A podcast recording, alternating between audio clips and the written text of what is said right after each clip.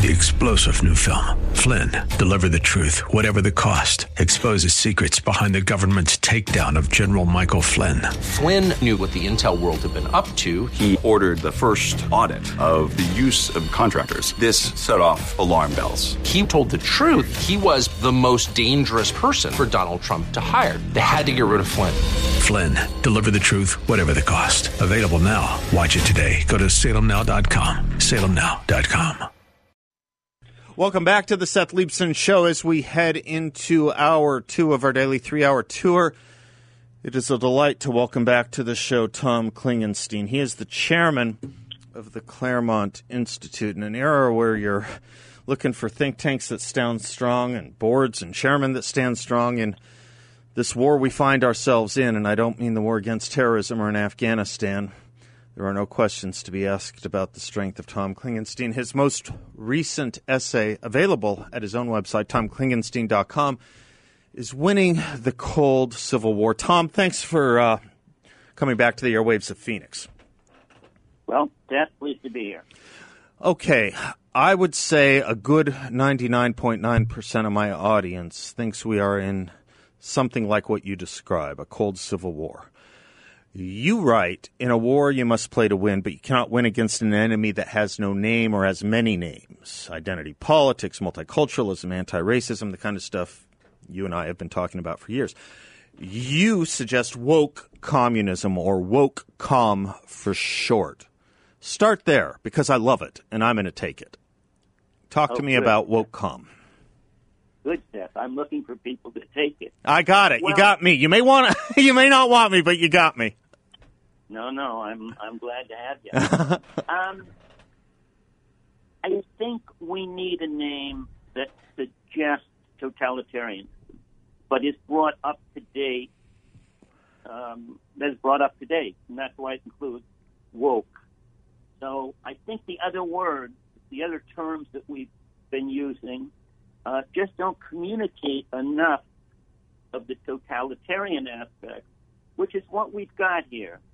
Um, we think about a traditional totalitarian regime as one where the state uses violence, usually arbitrary violence, to uh, control most aspects of public and private life. Well, we don't have that here, but we do have a state that, through the power of the purse, influences a lot, and where the state uh, leads off our business cultural uh, uh, regime takes over. You know, big business, entertainment, particularly big tech, education, and so forth.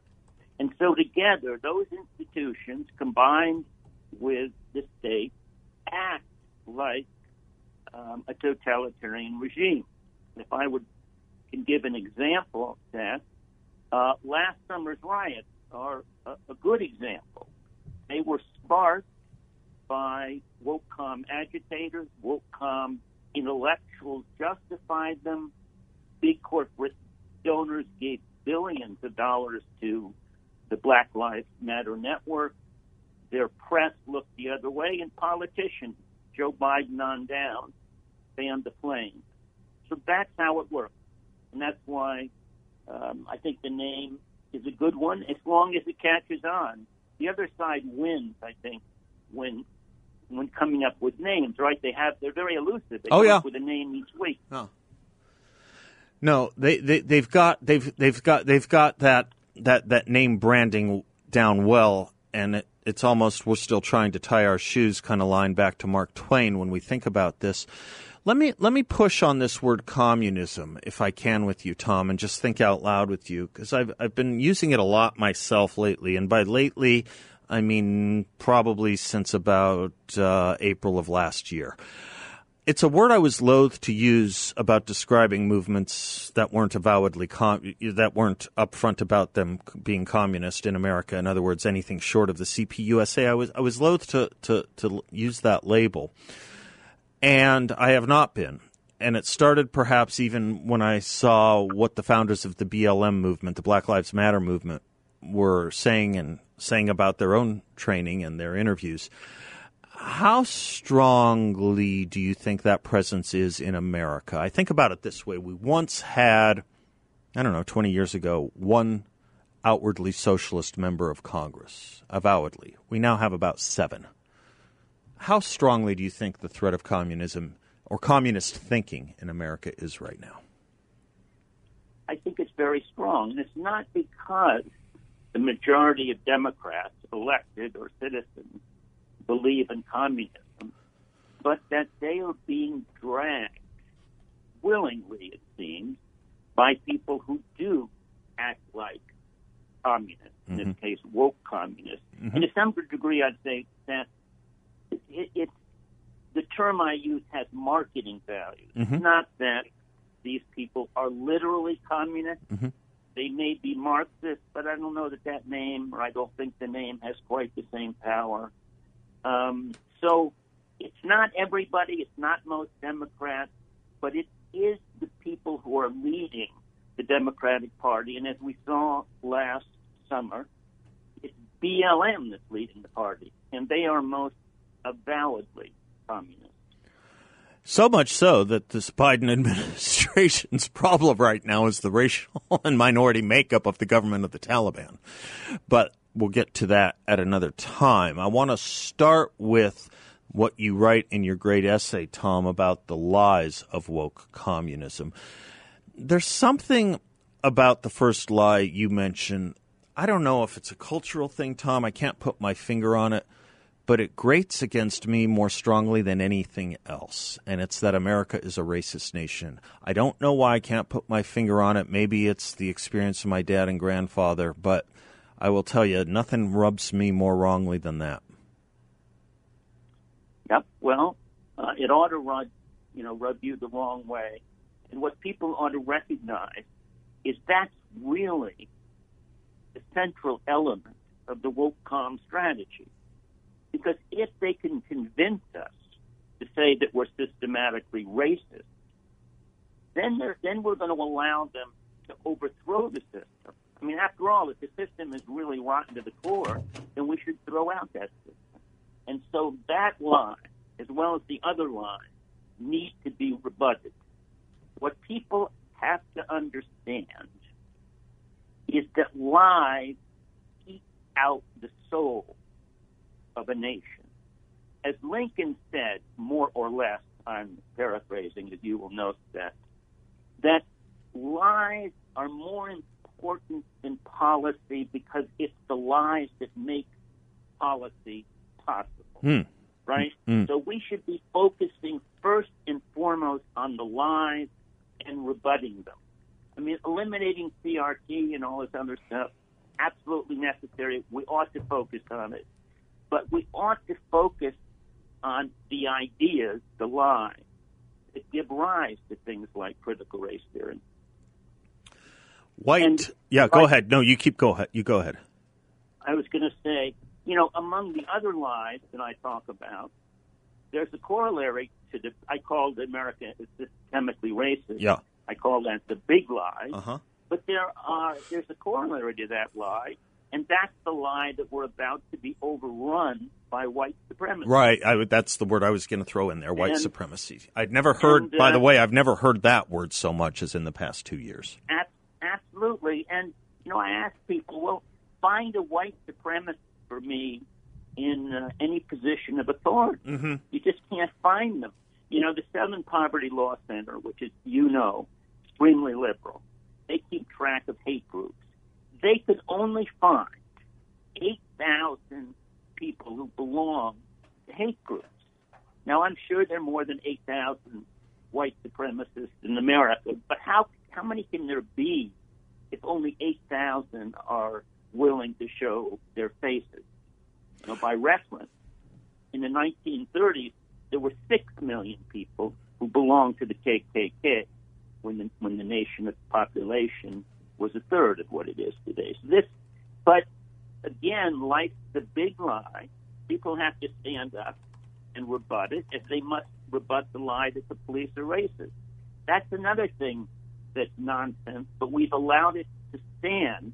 And by the way, if we didn't have Heather Mac Donald um, I think the lie would be cemented by the That's actually an important point, too. But for handfuls of people, these lies would go unaddressed. And it depends, I suppose, on certain fields. Thank God for Heather Mac Donald in criminology, and you and I could think of a few others in different areas.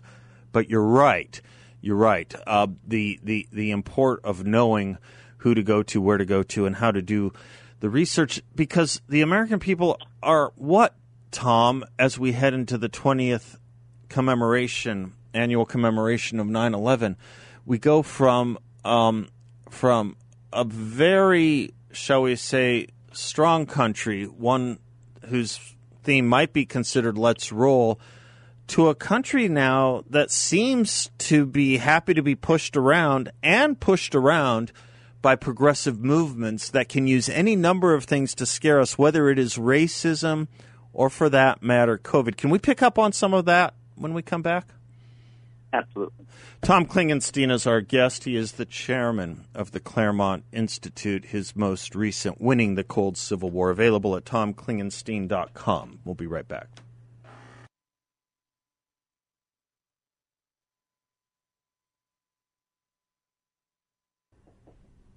Welcome back to the Seth Leibsohn Show. Chairman of the Claremont Institute, Mr. Tom Klingenstein, is our guest. We are talking about his most recent essay, Winning the Cold War, wherein he uh, proposes a phrase uh, as uh, the phrase of our age as woke communism, that which we are fighting against. Woke com for short, right, Tom? Um, Tom, when we talk about, you talk about the big lie America is racist, and then in your essay, you go into the lies of woke communism uh, after that, the other woke lies of communism. There's a lot about race, and I agree with you on, on, on what you write.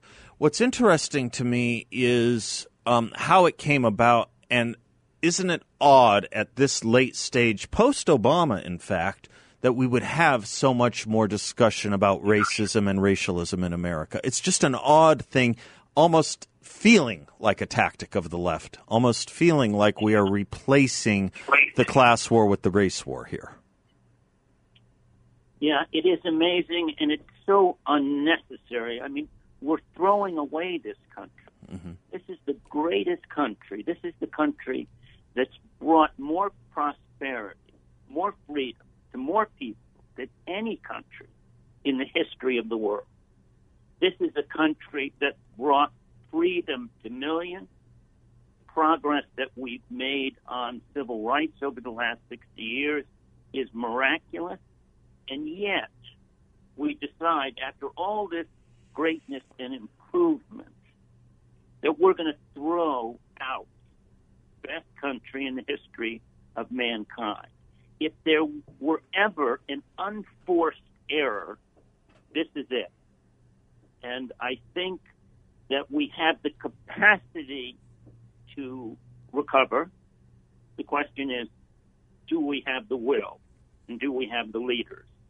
And so far, I don't think we've had the leaders. Um, leaders were really stepping up and rebutting the lies. Because as I said before, the lies that really matter. It's the lies that drive the policies. So people have to stand up and rebut the lies. I don't. And by the way, yeah, go ahead, please. No, I was going to say there are many lies.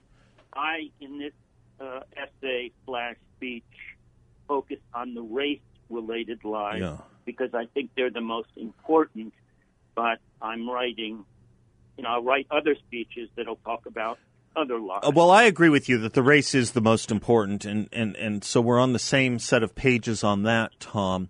What I wanted to ask you about, and forgive if I mischaracterize, correct me if I mischaracterize. One of the interesting things I've noted about the Claremont Institute, really since its inception, the, the organization you chair, is that it worked maybe a little harder, actually, in the Republican Party and the conservative movement than it did in the Democratic Party or against liberals, trying to get the conservatives on board, uh, trying to get conservatism in America on the same uh, sheet of music or the same set of pages.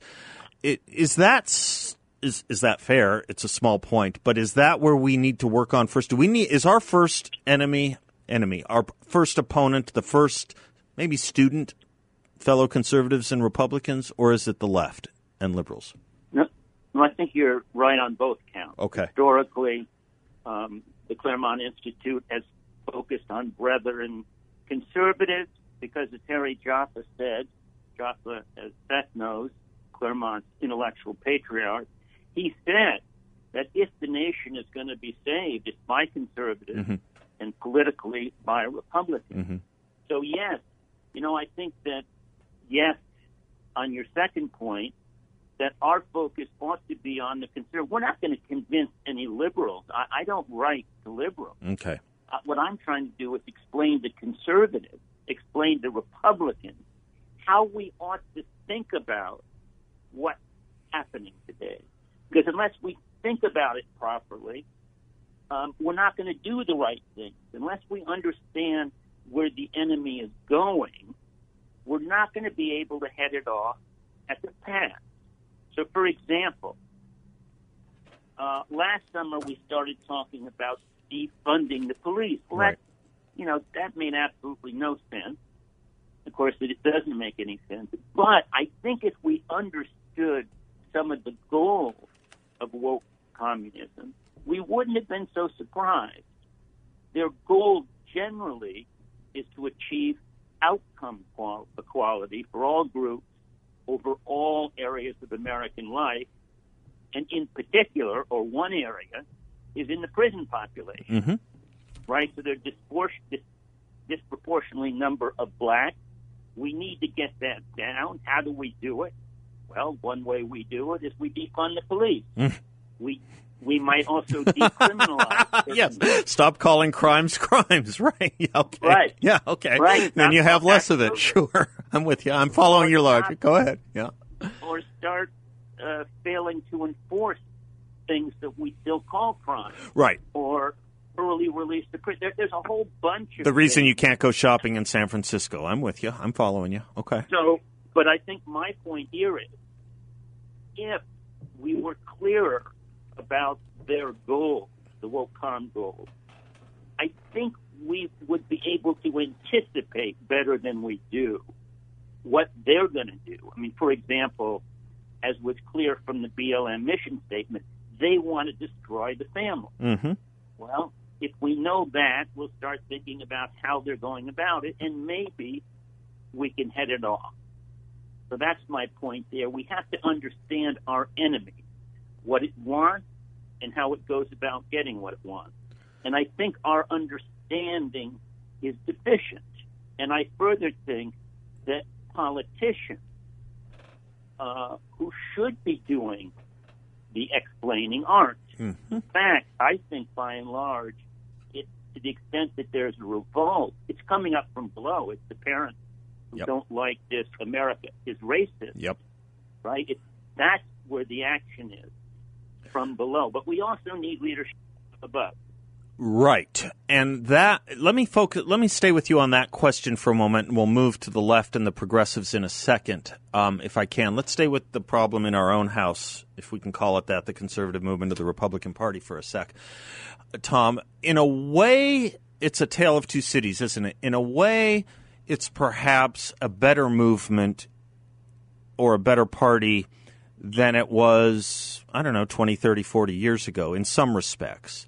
In some respects, it's not. So you look at what this party, who this party is looking to right now. It's not looking at the mealy mouthed dough faces. It's not looking for Mitt Romney's. It's looking at Donald Trump's and Ron DeSantis's and Larry Elder's and people like that, which I think is a healthy sign of a conservative movement. I, I think.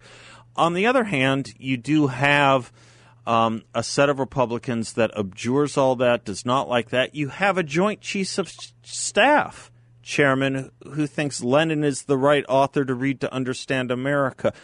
Uh, how do you diagnose where the conservative movement is now? Can I ask you that on the other side of this break, and then we'll work on the progressives? Is that a fair question for after the commercial? Good, good question. All right. Tom Klingenstein, chairman of the Claremont Institute, his most recent essay slash speech, Winning the Cold War, available at tomklingenstein.com. Critical reading and roadmap. We'll be right back.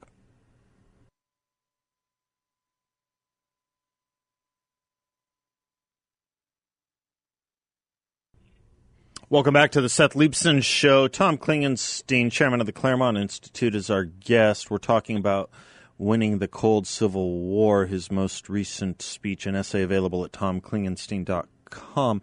Tom, my question, how stands our movement to go into war, go into the war with the army we have and the army we want as conservatives? In some respects, I'd like to say it's maybe a stronger movement than it was 20 or 30 years ago with perhaps – a higher number of people we might consider consistent and strong conservatives.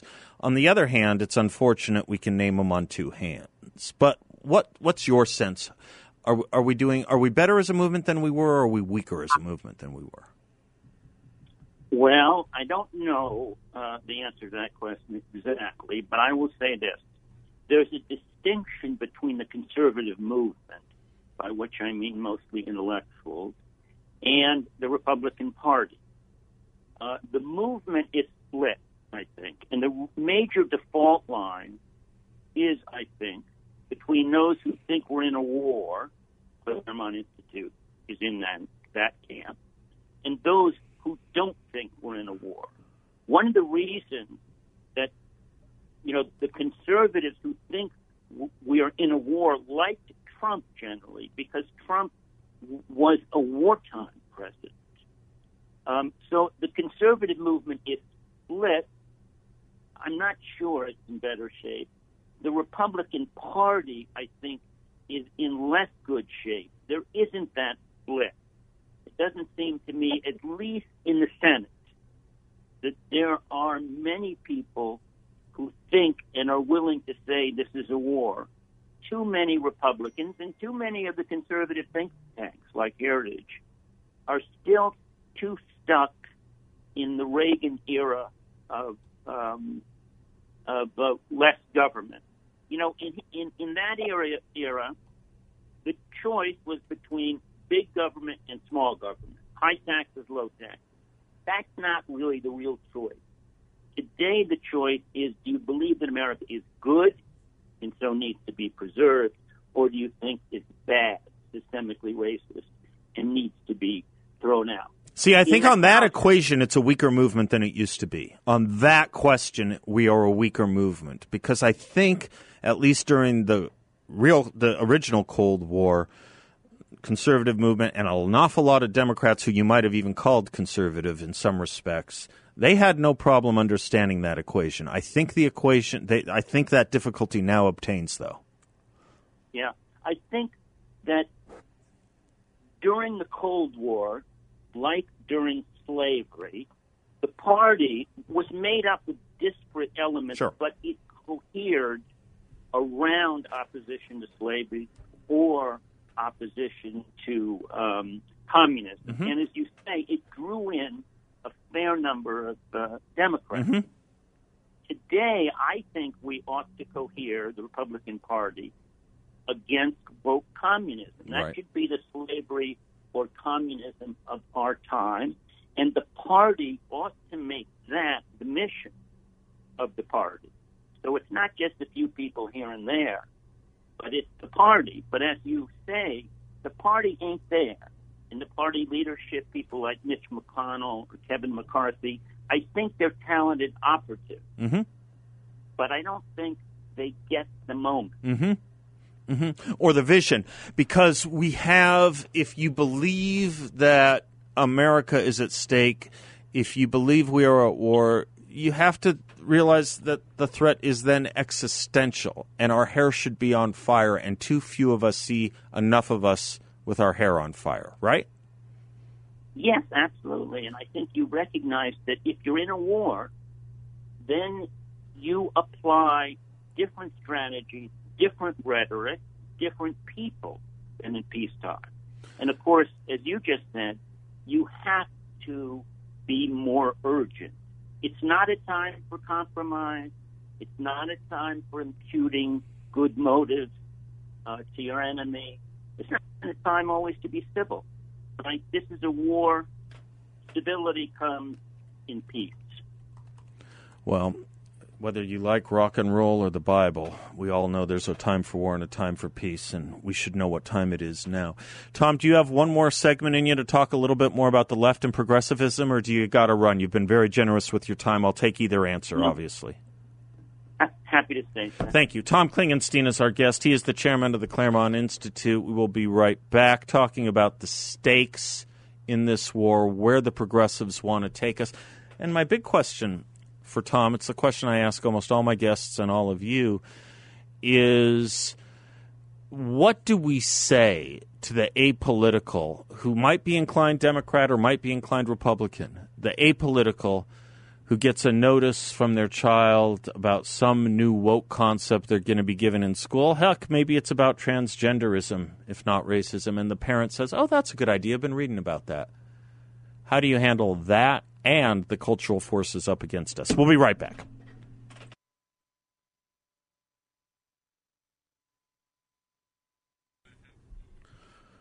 Welcome back to the Seth Leibsohn Show. Privileged to have Tom Klingenstein, chairman of the Claremont Institute, claremont.org. No I in Claremont uh, is the website. On his recent speech and essay, Winning the Cold Civil War, I got a lot of corrections during the break, Tom, from listeners saying you My my syntax was wrong. I, I, I, said if you believe in the Bible or rock and roll, you can believe in time for war and war, time for peace. I was I was told over the break you can believe in the Bible and rock and roll. okay, so I, I, I have to be more careful. Tom, Uh, there's another question I don't know the answer to. I don't know if you do. And that I don't know the answer is, I think, the crux of our problem because it's really an astonishing thing when you think about it. And that is, are there more supporters in America of Ilhan Omar or more supporters in America of Ron DeSantis? I don't know the answer to that question. You might. But that I don't know bothers me. And I think yeah. is a really remarkable point in this country's history if it's unknown. Well, if more people like her, uh, then we're in big trouble. Mm-hmm. Um, I proceed on the assumption that Americans have a lot of common sense, and if people would just on our side stand up and say some commonsensical things, then they would respond. And I mean Democrats as well as Republicans. You don't agree so that a rot has spread through the country yet. You you don't. Well, be- I think I think I think it has. Okay. The question is how deep and can we recover? Okay. But people have to say the truth. They have to say we're not racist. They have to say a boy is not a girl, right? They have to say, um, you know, that we can't have open borders because that's going to break up our culture and hurt freedom, right? It isn't racist. It's just the opposite to keep our borders closed. Um, in fact, you know, it's, it's interesting. Uh, I think people begin to respond to some of these things when it affects them personally. So, for example, my sister has a son in the Marine. He's six three. She's very liberal, but she says to herself, "Gee, if he's wounded, do I want a woman or a man um, rescuing him?" Well, that's a pretty simple answer if you're a parent and you have a daughter that's running track, do you really want a biological boy to be competing with your daughter? I mean, you know, you may be, you might have said, well, I'm sort of for transgender stuff, but when it hits you personally, mm-hmm. or criti- critical race theory, mm-hmm. you know, people would say, yeah, we're racist, we should study more about slavery.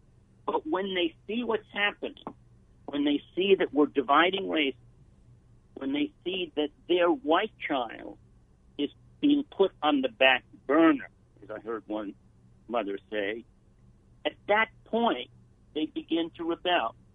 So part of what Republicans have to do is make it personal, and to some degree, it's happened, right? And that's why you're seeing uh, the revolt uh, that you are seeing.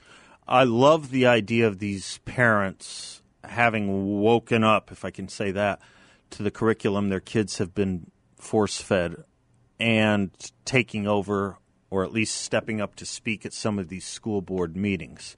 I think running for school board at this point might be the most patriotic thing a conservative can do who isn't you know otherwise engaged in other in other business for the and, movement. And I, I think that's true. Yeah. But know, I'm working on this in the state of Maine, Okay.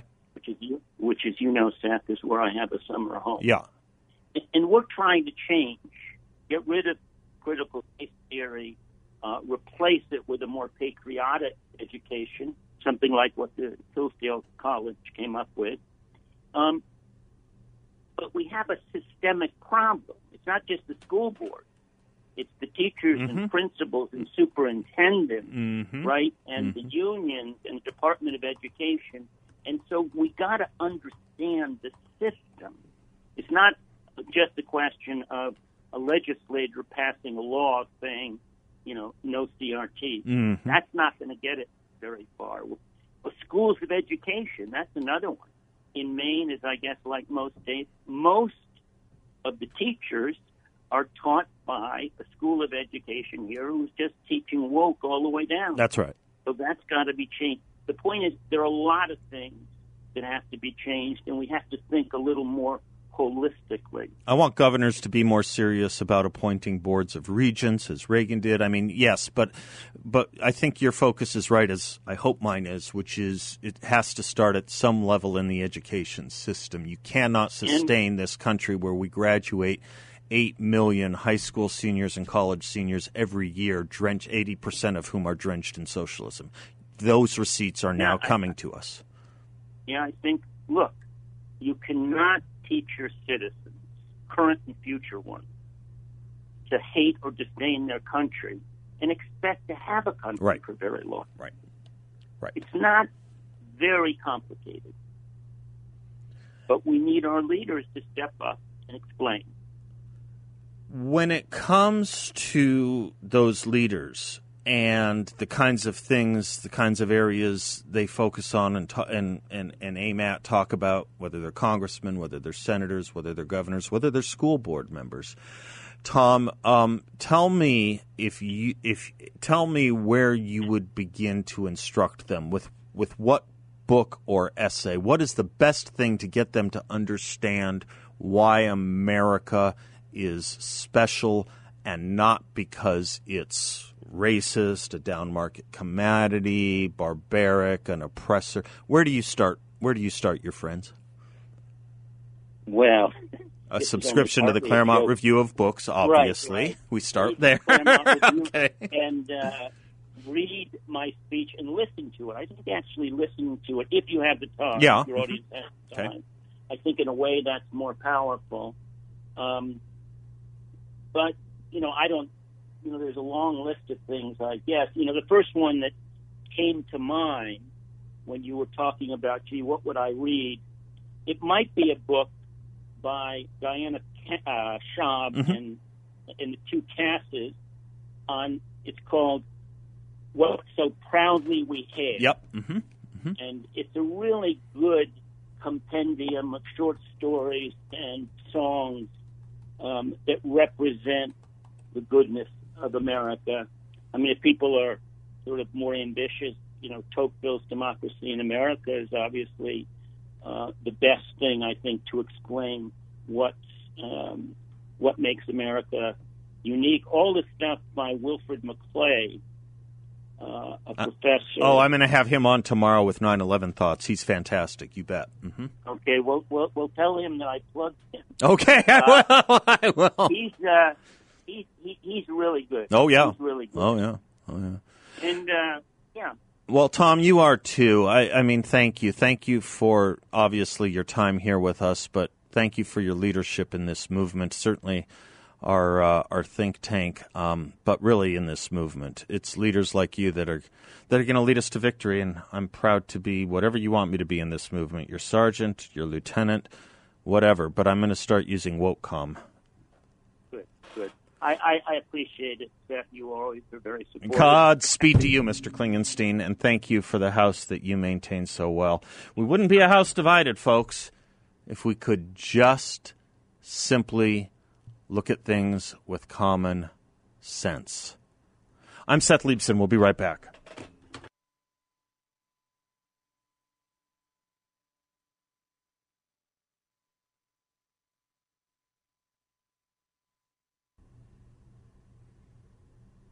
Welcome back to the Seth Leibsohn Show. Dana's in Chandler. Happy New Year, Dana. How are you? Uh, I'm great, Seth. How are you? Just great. Thank you. So I have a question to ask. When we're talking about now, apparently employers with 100 or more employees, that their employees will have to be vaccinated. So the punitive nature is, if you want to earn a living, you have to you have to get the shot.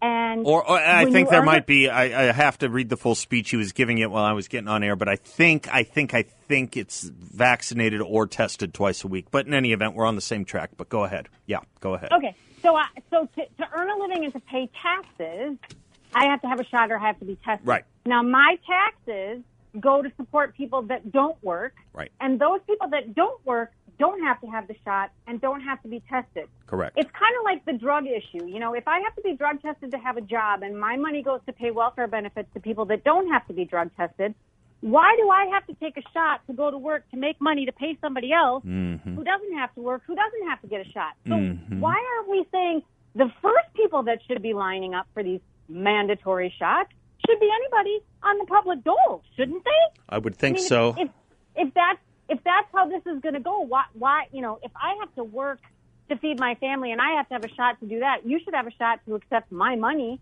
that feeds your family.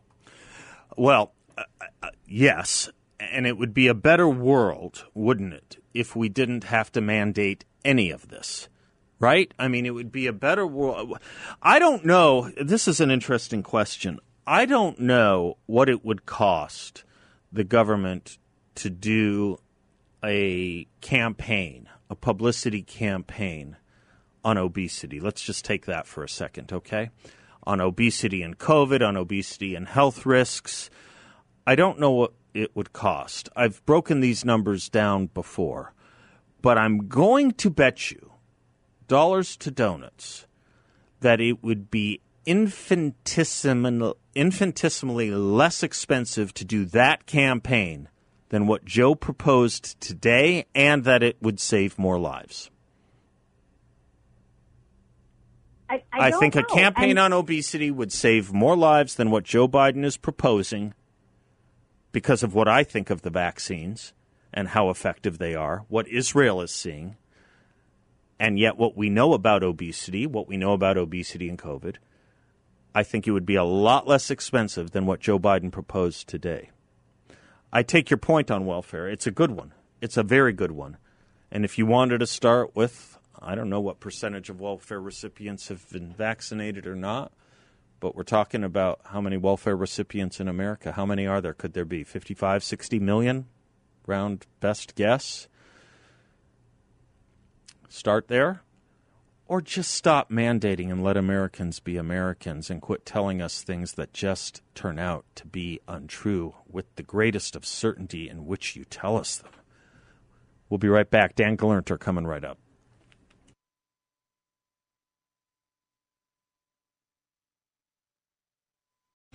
Three star general Michael J. Flynn, head of the Pentagon Intelligence Agency, knew all the government's dirty secrets. He was one of the most respected generals in the military. Flynn knew what the intel world had been up to. He understood its funding. He ordered the first audit of the use of contractors. This set off alarm bells.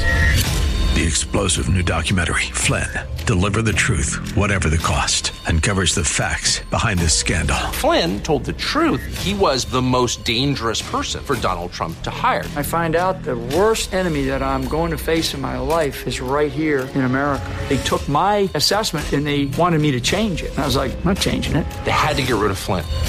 With in depth interviews, archival footage, and never before seen personal records of the man behind the headlines. I just felt like I was drowning. Flynn, Deliver the Truth, Whatever the Cost. Available now. Watch it today. Go to salemnow.com. Salemnow.com.